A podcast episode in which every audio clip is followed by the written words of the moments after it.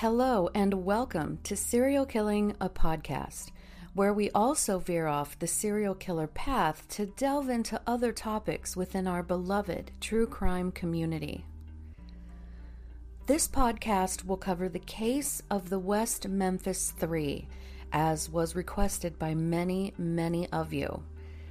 Now, there's just not enough time for me to really dig deep and follow every dark and twisted rabbit hole to find every piece of information because this case is just insane. I'm quite sure I missed a thing here or there, so bear with me and be kind. Here we go. Let's begin with the term satanic panic. Most of you have probably already heard about this. I know I'm quite familiar with it because during my very early years, this was all that the many talk shows covered. I grew up and continue to live right on that blurred line of the middle and what is actually considered part of the South. The saying goes there are three churches to every business. When I was a kid, I heard the rumblings of satanic panic it's a phenomenon characterized by widespread fear about the presence of satanic ritual abuse in your community, your state, and sometimes the whole world, depending on who you talk to. This began in the 70s, but the fear got completely out of control during the 80s and 90s. People believed that there was this vast underground network of Satanists that were in control of secular society.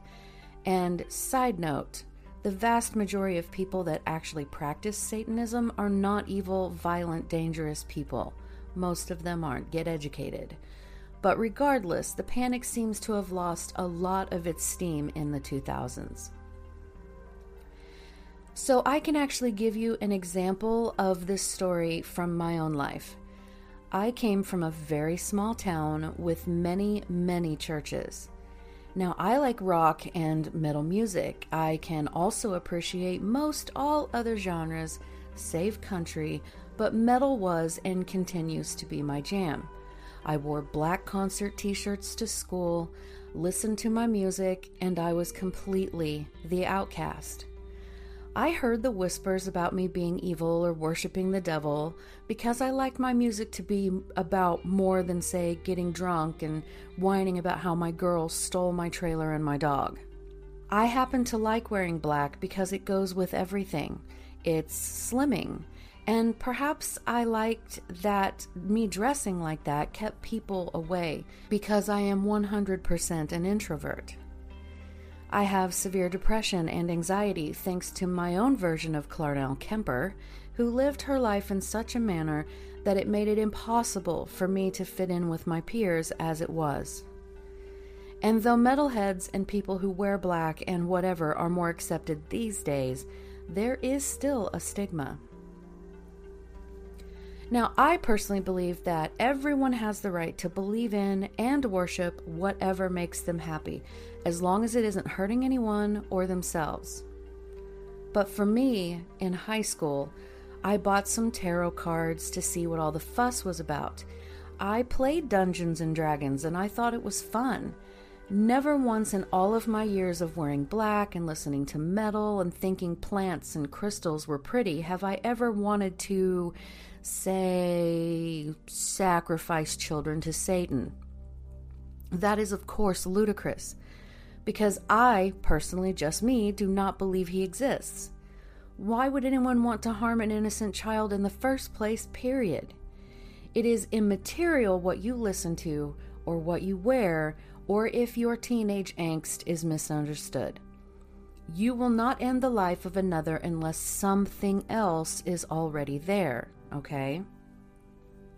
I know a lot of people gossiped about me, and that's fine. But I told you all of that to say this I'm coming at this subject as unbiased as I can be, but I was most certainly alive during this whole situation. I remember it being on the news and everywhere. I'm very, very familiar with this case, so I will do my best to be as unbiased as possible. We will begin with the crime itself. Three eight year old second grade boys, Steve, Michael, and Chris, were walking home from school on May 3, 1993. Three neighbors stated they had seen the three boys playing together at 6:30 p.m. as well as hearing Chris's stepfather, John Mark Byers, calling the boys home. By 7 p.m., Chris's stepfather called the police and reported the boys as missing. Steve was well liked by his classmates. Blonde hair, blue eyes, mama's boy. Very friendly and outgoing. He lived with his mother, Pam Hobbs, and stepfather, Terry Hobbs, and little sister, Amanda, who was four at the time. On the afternoon of May 5th, Pam and Amanda walked him home from school around 2:45. They got home, he worked on homework, dinner was being prepared. Michael showed up after school and asked if Steve wanted to go ride bikes. Pam said yes, but be home by 4:30 at the latest because, you know, I have to go to work. He agreed, and the boys left happily. Michael was the son of Dana and Todd Moore, and he had a sister Dawn who was 10. Michael was super proud of being a Cub Scout. He loved to pretend to be a police officer while wearing his Cub Scout shirt. As soon as he got home from school, he rushed over to Steve's house to go play and ride bikes. Chris lived with his mother Melissa and stepfather John Mark Byers. He was new friends with Steve and Michael. He had ADHD and was prescribed Ritalin, but it didn't really seem to help his symptoms. He rushed over to Steve's house, but the other boys had already left. He asked if he could stay for a bit and watch some TV to see if they would come back before he goes to look for them, and Steve's mom, Pam, said, Yes, of course. Go ahead, sit down, watch some cartoons. These three boys were best buds, so him sticking around and watching TV would have been normal. But Chris left around 4 p.m. to find the other two. Chris was seen riding his skateboard, laying on it face down, rolling down the street, which is pretty dangerous. And his stepdad, John Mark Byers, saw him and was angry. He grabbed him, he spanked him, and he ordered him to go home and go do some chores before he could go back and play with his friends. John Mark Byers had to go take an older son to his court appearance, so after disciplining Chris, he left with his older boy for that. Chris's mother, Melissa, observed her son outside. He was in and out of the house, but she was on the phone, barely paying attention. A witness and neighbor stated she saw the boys playing in her yard a bit before 6 p.m. as she was leaving to go have dinner with her family, and that dinner started at 6. She shooed them out of her yard and left, stating that she believed they were headed towards some nearby woods. Dana, Michael's mother, got home 10 minutes after he got home from school and saw he and Steve riding bikes on the street. At 6 p.m., she saw them riding north and she wanted Michael to come home because dinner was nearly done. She sent his 10 year old sister Dawn to go get him and tell him to come home. She got on her bike, rode to find the boys, but she couldn't find them she said she did see two black males and one white male, and the white male was wearing black and yellow clothes. As she rode past, she said one of them asked her if she wanted a shot. She didn't know what that was, so she got scared and she quickly rode off and went back home. Dawn then said she saw the three young men at a house 45 minutes later, and two were entering that house.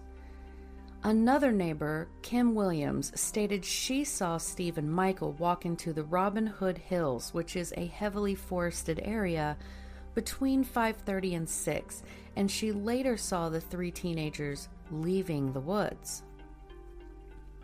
Around 6 to 6:30, the boys were seen playing in the neighborhood by another neighbor as she was leaving to go to church. She specifically told them to go home and they rode away laughing as boys do. She then witnessed Steve's stepfather, Terry Hobbs, yelling at them to come back, and all three boys turned around and rode toward Terry Hobbs. All three boys were observed at 6:30 by another neighbor playing by a drainage ditch, and yet another witness saw them at 7 p.m. riding bikes as he got out of night class, and he said that they were all riding toward Robin Hood Hills. So we've seen the boys as late as 7 p.m. riding toward the woods, okay? Now, the woods, the parents didn't really like their kids playing there because on the other side of those woods was a truck wash for semis and a major highway just beyond that. But the local youth of all ages liked playing in or hanging out in the woods there was a drainage ditch that was in the middle of the woods, and the children called that the Devil's Den, and they didn't really go much past that. And like I said, beyond that was the truck wash and the highway and so on. So, John Mark Byers, Chris's stepfather, reported him missing just after 8. Police officer Regina Meek arrived at 8:10 John stated that the last time he saw the boys was 5:40 p.m. His son was riding a skateboard. He admitted spanking him and ordering him to go home and do chores. Melissa, the mother, corroborated John Mark Byers' story. So, Byers got back home. He wanted to go out to dinner, so they had to go out looking for Chris so that they could, you know, go to dinner. They drove around looking for him around 6 p.m. but couldn't find him. They went across the street to Michael's house and asked, Hey, you know, have you seen the kids? And she said, Well, I can't find Michael either. But Terry Hobbs, again Steve's stepfather, had been by earlier looking for Steve. So now at this point, other parents come out and they all begin looking for the kids. They do find Chris's skateboard, but not Chris. So Officer Regina is, you know, taking statements from John Mark Byers, his wife Melissa, but not from the other parents because she said she was keeping an eye out for all of them, so at this point the one statement would be enough. At 8:29 p.m., Regina left and drove all around looking for the boys. At 8:42, she gets a call to go to the Bojangles fast food restaurant because there has been an issue. So, Bojangles restaurant reports that a bleeding black man entered their establishment at about 8:10 p.m., which was located very near where the three young boys would soon be found. The man, who was wet and had muddy legs and feet, was wearing a white cap, black pants, and a blue shirt. He had blood on his face, blood on his arm, and he seemed, quote, mentally disoriented, and he went into the women's restroom. He was also supposedly sporting some kind of cast on one of his arms. The restaurant employees called the police at 8:42 p.m. to report the man, but he left just a few minutes before Officer Regina arrived. The employees entered the bathroom and they found blood smeared on a wall. Now, of course, Regina's writing all of this down, but she never has to leave her squad car. Know why? Because she took the entire statement through the drive through window. She not once went inside to investigate that bathroom, and she left the restaurant around 9 o'clock. She also didn't take off driving to see if she could locate this man as he had just left on foot right before she got there. The evidence later collected from the Bojangles restaurant was also never sent to a crime lab to be analyzed, and then later it was reported that the samples were lost. No further interviews or evidence was ever discovered or brought forth regarding this incident. Officer Regina instead took a call for a domestic dispute. At 9:24 p.m., Officer Regina then takes the official statement from Dana Moore, who reported her son Michael was missing. Todd Moore was a truck driver and was out working, and he didn't get home till about 5 a.m. Terry Hobbs called the police from the Catfish restaurant. Again, Regina was the one to take the statement about Terry's missing stepson, Steve. Pam, Steve's mother, was dropped off at the Catfish restaurant where she worked by her husband Terry at 5 p.m. when her shift started. Terry himself worked for this ice cream company and traveled around to take orders or make repairs to machines. He arrived home a bit before 4 p.m., asking where Steve was, and Pam said he was out playing. When he didn't get home, the parents drove around looking, and Terry said, Well, hon, let me go ahead and take you to work. You don't want to be late, and I'll go on and keep looking. So Terry's friend, a man named David Jacoby, who also worked for the ice cream company, was Terry's only alibi. Terry said after dropping Pam off, he went to David's and asked where his stepson was. David said, I haven't seen him. Terry had Amanda, who was Steve's sister, with him, and David's wife agreed to watch Amanda so that David could help Terry continue to look for Steve, and that at no time was he ever alone. Terry said his alibi was that he was either with Amanda, his stepdaughter, or with David, his friend. Now, David's statement was not the same. His was that he didn't remember exactly what happened, but that he got home, you know, around 4:30 p.m. from work and also believed Terry and little Amanda showed up to his house between 5 and 6. Amanda began playing with toys while David and Terry began playing guitars together, you know, having a little jam session, in no way looking for a missing boy. They were working on a song and they did this for about an hour. Then David said he realized Amanda was out there, but not Steve, and asked, you know, where's Steve? And that's when Terry said, oh, you know, he's missing. David told Terry that he had earlier seen all three boys riding together on bikes and, of course, the skateboard. Terry told him that, you know, perhaps he should go home and check and see if Steve was home yet. So he left little Amanda there, and then he came back and said Steve was still not at home, and could they go check around the neighborhood together, leaving Amanda with David's wife. Terry then wanted to drop David off at his house, go to his own house to change into different clothes to go looking in the woods. Terry told David, You know, I'll be right back. So David went back in his house, he changed, he got some gear, flashlights, and what have you, and waited. Terry never returned. So David went and searched the woods himself and did not see Terry out there. So, you know, Pam waits for Terry to pick her up. He comes in and he doesn't say anything to her. He walks to the payphone. She walked out and waited in the truck to find only Amanda. So she's a little concerned Terry came out and said, Well, I've been looking for Steve all night. Police officer Regina comes into the restaurant and gets a statement from Pam. But to this point, most of the searching was being conducted by the families and friends and less from the police, maybe one, maybe two officers. So now we're getting to the point where it's after dark. People searching focused in the woods and didn't find anything at first.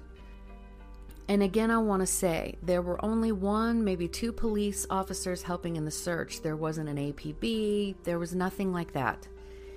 Witnesses said they could hear several people shouting the boys' names. The number of people trying to help did increase, and finally, around midnight, the search, because it was dark and hot and humid, muggy, mosquitoes, all the things, the search was paused 5:30 a.m., the fathers and one grandfather get together and start searching again. By now the police are heavily involved, but no one is finding anything and the searchers are kind of beginning to leave.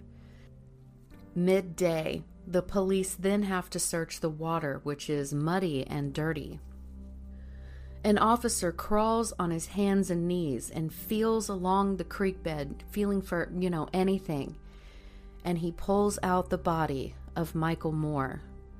He then finds the other two and puts all on the ground beside the creek.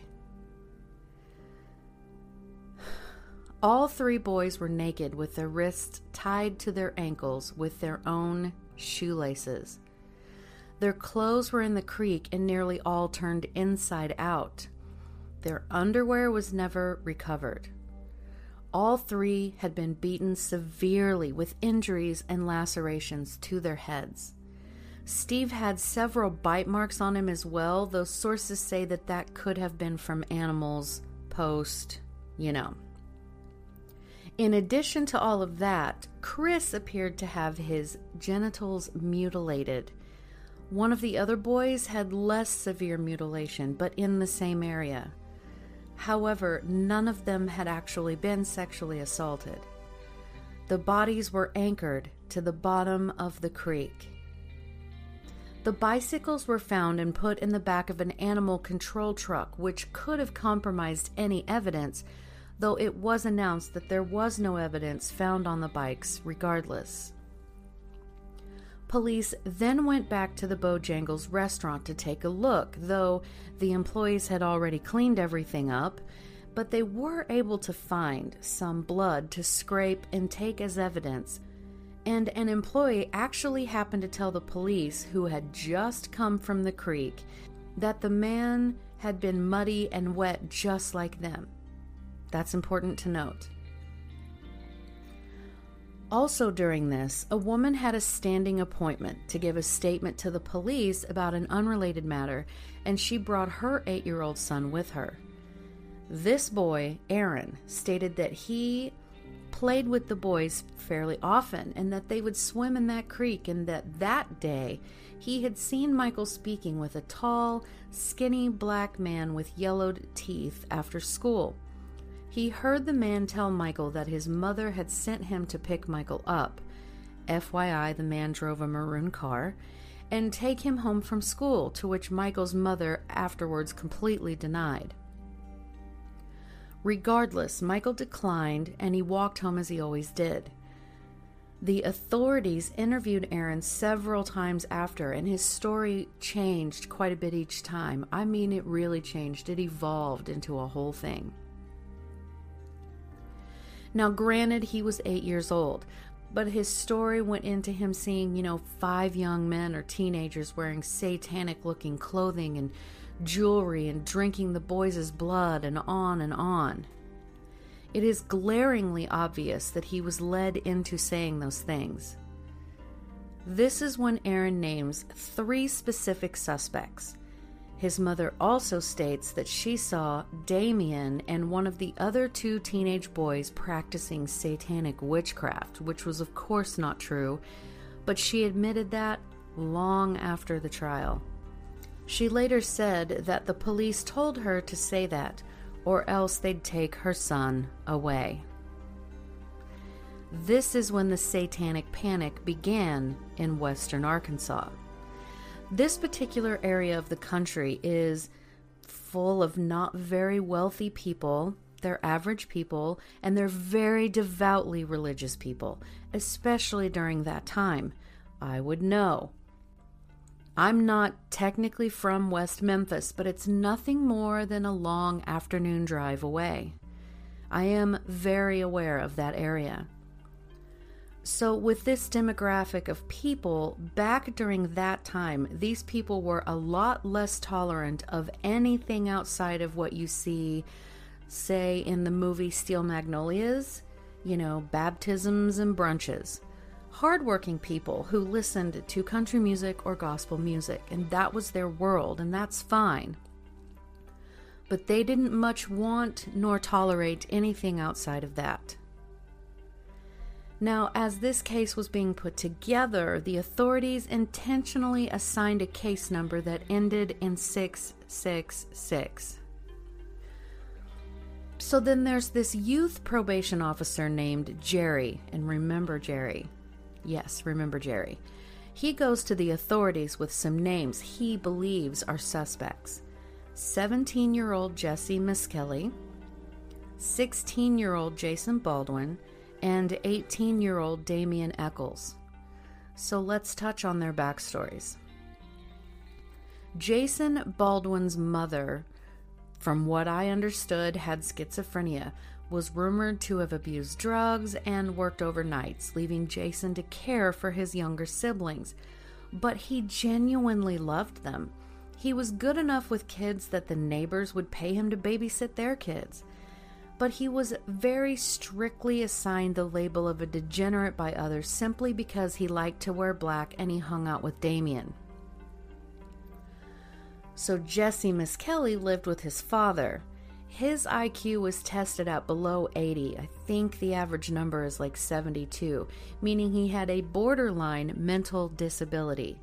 He functioned on a smaller child's mental maturity, say five years old. He had a hard time in school and he dropped out, deciding to work with his dad and work on cars. He did get into some minor trouble, as bored teenagers often do but he was also very good with kids and was kind hearted. He would even go out of his way to help his neighbors with their own chores. Now, Damien Echols is a little bit of a different story. You kind of need to hear the details about his past to get the idea, so this part will be a bit longer. Damien's family moved around a lot, as in several different states within the course of two years. Needless to say, they also lived in abject poverty. Places that should have been condemned, often with no electricity or running water level of poverty. In fact, Damien was sent to live with his grandmother when his little sister was born because, you know, his mother didn't think she could handle taking care of two kids. Damien's parents fought because his father was humiliated due to feeling like he was failing his family and the two divorced. His mother later married a solid Catholic man that was a mite older than her, and he was heavily into his church. Damien hated him completely because he was abusive towards their pet dog as well as himself. He was also very verbally abusive, telling Damien that he was dumb and worthless. He also demanded Damien call him dad, but there was one bright spot. His stepfather did give him room to be himself, to listen to the music he wanted to, and dress the way that he wanted to, so there's that. But his stepfather wound up moving the family into a church somehow, though I'm not really sure how that would work. But regardless, Damien began to feel like everything about people and what they believed in was hypocritical. The church they became involved with did the quote, laying of hands, which is just a process where someone, usually a priest or pastor, can put their hands on you and you will be healed of whatever ailment you suffer from. And Damien just felt this was crazy. As he became a teenager, he started dating a girl who was into Wicca and he began to study. You know, he was curious about it. He was a highly intelligent young man, no matter what his circumstances were, and he was always reading. The Wiccan religion really spoke to him, and he began to dabble in it, which would have, especially at that time, but even now in that area, been looked at as flat out evil. But inevitably, his girlfriend broke up with him, and he was devastated. And then his stepfather lost his job, and he was constantly laying around and yelling at everyone. It was a really bad situation. They were completely broke again. Damien then found out that his ex girlfriend had cheated on him, so, you know, he found the boy and they got into a fight. Teenage boys do that. Then he and the girl got back together and they plotted to run away together. They, of course, got caught and got taken back into town. Again, not completely unheard of among teenagers.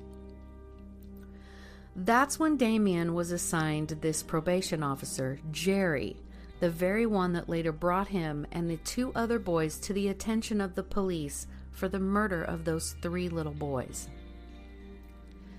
Jerry had read Damien's girlfriend's journal that spoke about them studying different religions and dabbling in Wicca and so on, and flat out accused Damien of being a Satanist. Remember Satanic Panic. So once Damien was released, it also came out that his stepfather had been molesting his younger sister. Then Damien's bio dad came back into the picture pretty much out of nowhere, and he did not even recognize his own son, just as Jerry and the authorities told Damien's parents that he would either go to jail in due time, which is completely untrue for running off maybe a few miles from home, or he could be admitted into a mental hospital.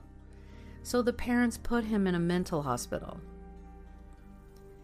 Then Damien's mother oh, allowed Jerry to look around in Damien's room where he found rock posters and he found his journals. He had a skull collection that was innocent in and of itself and convinced himself that this theory that Damien was purely evil was true.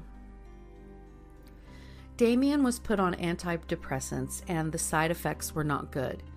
He's told by his family that they are all moving to Oregon he gets released, they move to Oregon. He's helping his bio father with his work, but he really wanted to go back and be with his girl. They'd made a pact to be together forever. You know how it goes.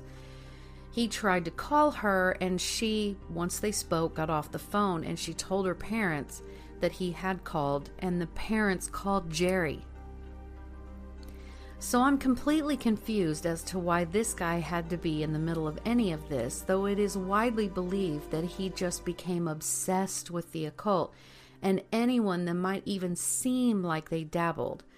But regardless, this guy was called. He then called the area of Oregon that Damien was living in at the time and demanded that police department arrest him. The local authorities took a look into Damien, of course, talked to him, and they told Jerry that Damien was fine. There was nothing wrong, he wasn't doing anything wrong. You see, our boy Jerry was going around Damien's hometown. He was showing people his picture and saying that he was a Satanist and he was performing human and animal sacrifices. Then one night, his little sister thought that he was acting strange, that perhaps he was depressed again, and she went and told their mother. Now, Damien denies this, that everything was fine, but he was, of course, taken to a mental hospital yet again. Once released, he decided he wanted to go back to West Memphis, where some family and his friends were. He did get back, and immediately Officer Jerry had him arrested for being a minor and not residing with his parents. He was taken into the police station where he was chained to a chair and questioned about satanic activities.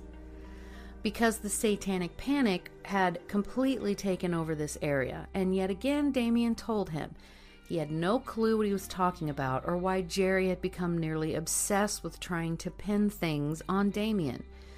But it is also important to note that while he was being detained, he did taste the blood of another inmate. I can make no excuses for that. Everyone has their kink. But that, of course, did not make him look good. But doctors ultimately stated that he was no danger. He was a fairly typical teenager who had depressed moods but was highly intelligent, and they released him into the custody of his former stepfather, the one who had been molesting his little sister. Yeah. So Damien was, of course, not having this, so he goes and he applies for disability, which he receives, and that gives him an allowance, and then he went on to get his GED because his family never gave a shit about his education. Then Damien began seeing a girl named Domini, and she eventually got pregnant. Jerry then started spreading rumors that they were having a baby just to sacrifice it to the devil. This man is just so disgusting. So on May 8th, a few days after the murder, two detectives come to Damien's house and question him, but not as a suspect at first they made him feel like they were coming to him for advice. So he wanted to help. And he said things like, you know, well, whoever did this must have wanted to, and this isn't normal, and so on. They then go on to question Damien and his friend Jason Baldwin. On May 10th, they interviewed Damien at the West Memphis police station. In June, mentally disabled Jesse Misskelley was interviewed for hours and hours on end, and he eventually cracks and gives a confession that is, quite clearly, not true. The police were holding his hand and leading him to the answers that they wanted him to give, even though he said they had murdered the three boys at noon. There's so many things wrong with the interview. He stated that they cut the little boys on their bottom, and then the interviewers literally correct him. Here, you know what? You can listen for yourself. Memphis Police Department, currently in the West Memphis Police Department, conducting an investigation for the offense of triple homicide, case file number 93050666. Currently in the office with Jesse Lloyd Misskelley Jr., first date 17 of 75. Okay, Jesse, let's, let's go straight to that date that morning. at 9 o'clock in the morning. Yes, it is. Okay. I went with them, The little patch of woods little patch of woods behind Blue Beacon? behind it, right back there behind it. Okay. What occurred while you were there? Which one of those three boys is it you say Damien hit? The third picture, which will be, Michael Moore. This boy right here? Yeah, All right, that's uh, the Byers boy. Christopher. That's who you're pointing at? Mm-hmm. so you saw Damien strike Chris Byers in the head. Right. What did he hit him with? He hit him with his fist and bruised him all up real bad. Then the Jason turned around and hit Steve Branch Okay. and started doing the same thing. Then the other one took off. Michael uh, Moore took off running, so I chased him and grabbed him and held him till they got there, and then I left. Now, when this, when he hits the first boy, where are they at when he when he hits him? Are you in the woods? You on the side of the big barrow? You out in the field? Where you at? in the woods. In the woods. All right. was close by the interstate. When he hits the first boy, and then Jason hits another boy, and one takes off running. And I chased Where does he run to? that one he runs out going out out the park and I chased him and grabbed him and brought him back towards the houses. Towards the house. Where the pipe is that goes across the water? Yeah. Okay. He ran out there and I, and I called him and brought him back. And then I took off. Okay. Well, you came back a little bit later, and all three boys are tied. Mhm. Is that right? And then I took off and went home. All right. Have they got their clothes on when you saw them tied? They had them off. They had already gotten them off. When he first hit the boy, when Damien first hit the first boy, did they have their clothes on then? Mhm. All right. When did they take their clothes off? Right, right after they beat up all three of them and beat them up real bad. Beat them up real bad. And then they took their clothes off. Mhm. And then they Then they tied them. Then they tied them up, tied their hands up. They start screwing them and stuff, cutting them and stuff. And I saw it and I turned around and looked. And then I took off running. I went home. And they called me and asked me how come I didn't stay. I told them I just couldn't. Just couldn't stay for that. I couldn't stand what they were doing to them. Okay. Now, when it's going on, when it's taking place, you under you saw somebody with a knife. Who had a knife? Jason had a knife.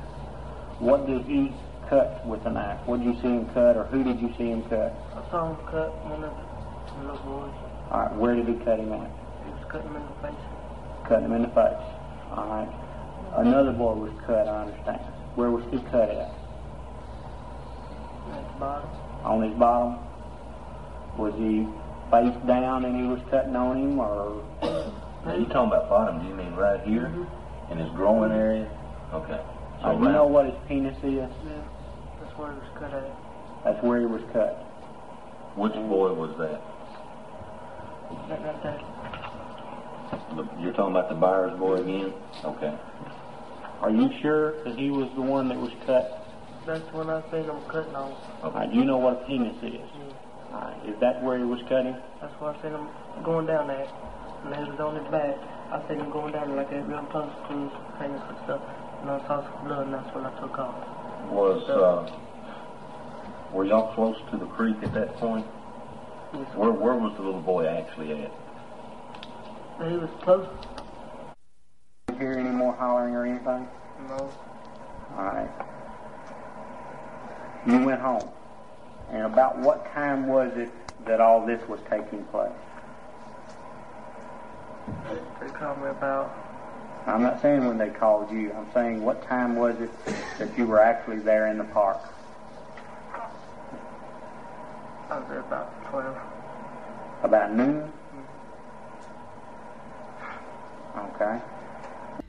So let's break down the evidence against Damien, Jason, and Jesse. And of course, this is just a broad overview.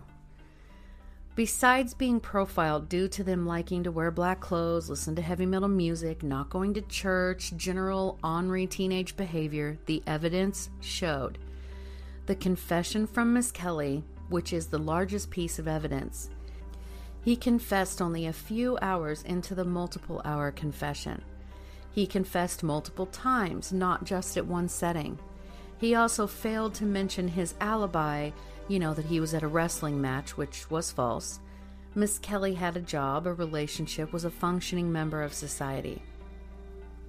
Now, with Jason Baldwin, he just simply had no alibi. Damien Echols was the main focus in the terms of guilt. He talked about what a person might do while murdering the kids, that the perpetrator might have enjoyed it and probably felt incredibly powerful. Possible methodology and how the children would have been easy to control. He also had a history of mental health issues, potential narcissism, though there was no defined diagnosis of that. He stated that he was possessed by a demon. He described himself as being bipolar, schizophrenic, sociopathic, and suicidal, and whatever when he did apply for disability. Now, this could have been him over exaggerating to try to ensure that he got the disability payments approved so that he could get away from his stepfather.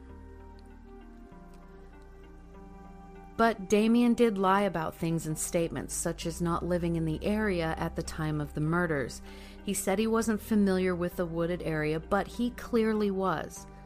Witnesses stated they saw him near the woods and that he had mud on him.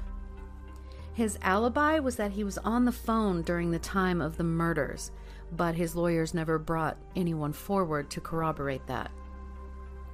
And supposedly, Damien bragged about the killings at a softball game. Some more evidence is that there was a knife found in a lake behind Damien's residence, and the handle of the knife matched a mark on the forehead of one of the children. There was also a blue wax that was on the children's bodies that matched a candle that he had in his room that belonged to his girlfriend. Damien also failed a polygraph, but those are not admissible in court. All three had exhibited some kind of ill behavior prior to the murders, and that's it. All of it was circumstantial evidence. Now, as for the evidence of their innocence, eyewitness accounts are notoriously unreliable. The actual nature of the crime, which would seem sexual in nature, but the boys were not assaulted that way, though Jesse stated that they were, FYI, which means he was lying. Jesse also stated that Jason and Damien were cutting on the boys' bottoms, but that was also false. The confession, the section you listened to, you can hear the detectives leading Jesse in the direction they want him to go. Jesse stated rope was used to tie the boys up, but there was no rope used. It was their own shoelaces. The crime happened at night, but Jesse said it was at noon. There is some question as to whether or not the murders actually happened in the woods due to the level of trauma done to the bodies.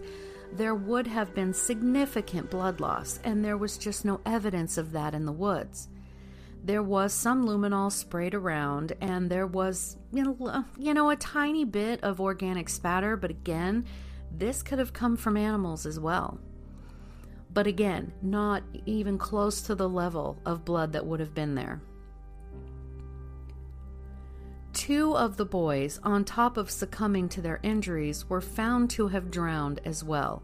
So if the injuries occurred elsewhere, they were at least brought there and, I mean, finished, if you will. Any and all DNA evidence at the scene later tested after their trial did not match any of the three young men. There was a hair that was consistent with Terry Hobbs, you know, one of the stepdads, that was found tied into the bindings of the shoelaces on one of the boys. But much, much later, it was proven through DNA to not be his.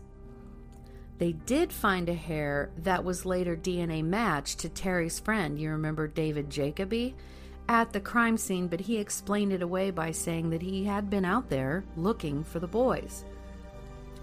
Then you have, of course, the court proceedings themselves. And speaking of Jesse's confessions that had incorrect info in them, the jury foreman brought information in from a lawyer he was communicating with. This jury foreman was given the confession information, and it's believed that that was done to try to sway the jury toward a guilty verdict, which is so wrong. And the three teenagers were found guilty. Life sentences for two and the death penalty for Damien. Their judge denied the standard appeals, but then he moved on to another opportunity and a new judge was assigned. As the years went on, there were documentaries made, and the case caught the attention of some celebrities, namely Johnny Depp, Eddie Vedder from Pearl Jam, Marilyn Manson, and even one of the Dixie Chicks, and others. They raised money to pay for DNA testing that then led to their freedom. So, after 18 years in prison, the three men were set free. They had to take a very unusual plea bargain where they could maintain their innocence but had to plead guilty, and then boom, free to go. So, no physical evidence was produced to link the teen boys to the murder. There was no viable motive either. Some people still truly believe these three men were guilty, others do not. Some believe the stepfather Terry had something to do with it, but DNA ruled him out. The knife they believed matched wounds on Chris's head that was in the lake behind Damien's house. Well, those marks also matched a knife that John Mark Byers possessed, you know, Chris's stepfather. Chris also sustained the highest level of horrific injuries, the ones in the groin area done, well, the boy was still alive. Some of Byers' statements did not add up. There was a theory that John Mark Byers was actually a possible suspect. He had a very colorful criminal past, and it was said that he was abusive toward his wife and children. Chris Byers' mother died three years after he did, and under suspicious circumstances, but you know, that's a whole other can of worms. And yet, John Mark Byers was never even considered a suspect. Damien himself said that Jerry, the juvenile probation officer, was well known for driving through neighborhoods and picking up teenage boys he would supposedly tell them that they were either to perform oral sex on him or he'd take them to jail and press false charges against them. I can't attest to this being true, but I watched an interview with Damien where he explicitly describes this. And then there's the information that two other teenage boys from West Memphis, both with criminal backgrounds, took off and fled the area four days after the murders. Their names are Chris Morgan and Brian Holland. Chris Morgan knew the three victims. Chris and Brian both failed polygraph tests. Chris said he suffered from blackouts and memory lapses and that he might have killed the boys, and then he quickly recanted that statement. He also took a tissue and he used it to kind of cover the camera in the interrogation room so that he couldn't be seen while they recorded the questioning. They were never officially recorded as suspects, though, and the statement was barred from evidence. And what the hell ever happened with the guy that went into the restroom at Bojangles? Small community for him to just disappear unless he was, you know, a truck driver or something. Employees stated he was wet and muddy, identically to the police officers who came to look in the bathroom and had literally just come from the crime scene. The man also left some sunglasses behind, by the way, which were given to the police and then promptly lost. And then also, a hair coming from a black male was found in some fabric used to wrap up one of the bodies in. But nothing? Okay. Now, I know you and I, we are jaded when it comes to our legal system. Too many times have we seen things fall through the cracks. In this case, it feels to me, anyway, that Damon was picked specifically to be the bad guy, and they poured the mold of the villain around him. I think as a country, the United States has forgotten that people are innocent until proven guilty, not guilty due to public opinion. We immediately jump to conclusions when anyone says anything out of pocket before giving them time to explain coming from someone who, when I was a teenager and was sinking into depression and anxiety, I got so sick of people making fun of me for this or that or labeling me whatever category they thought that I should fit. And I just started tuning them out with screaming guitar riffs and strained vocals that lamented about how the world was full of people who weren't capable of thinking for themselves and to just live my own life. So that's what I did. I do not care what people think of me or what I wear or what I listen to, and I certainly think that people should not be profiled based on what they wear, listen to, color of skin, any of that. Thanks for listening.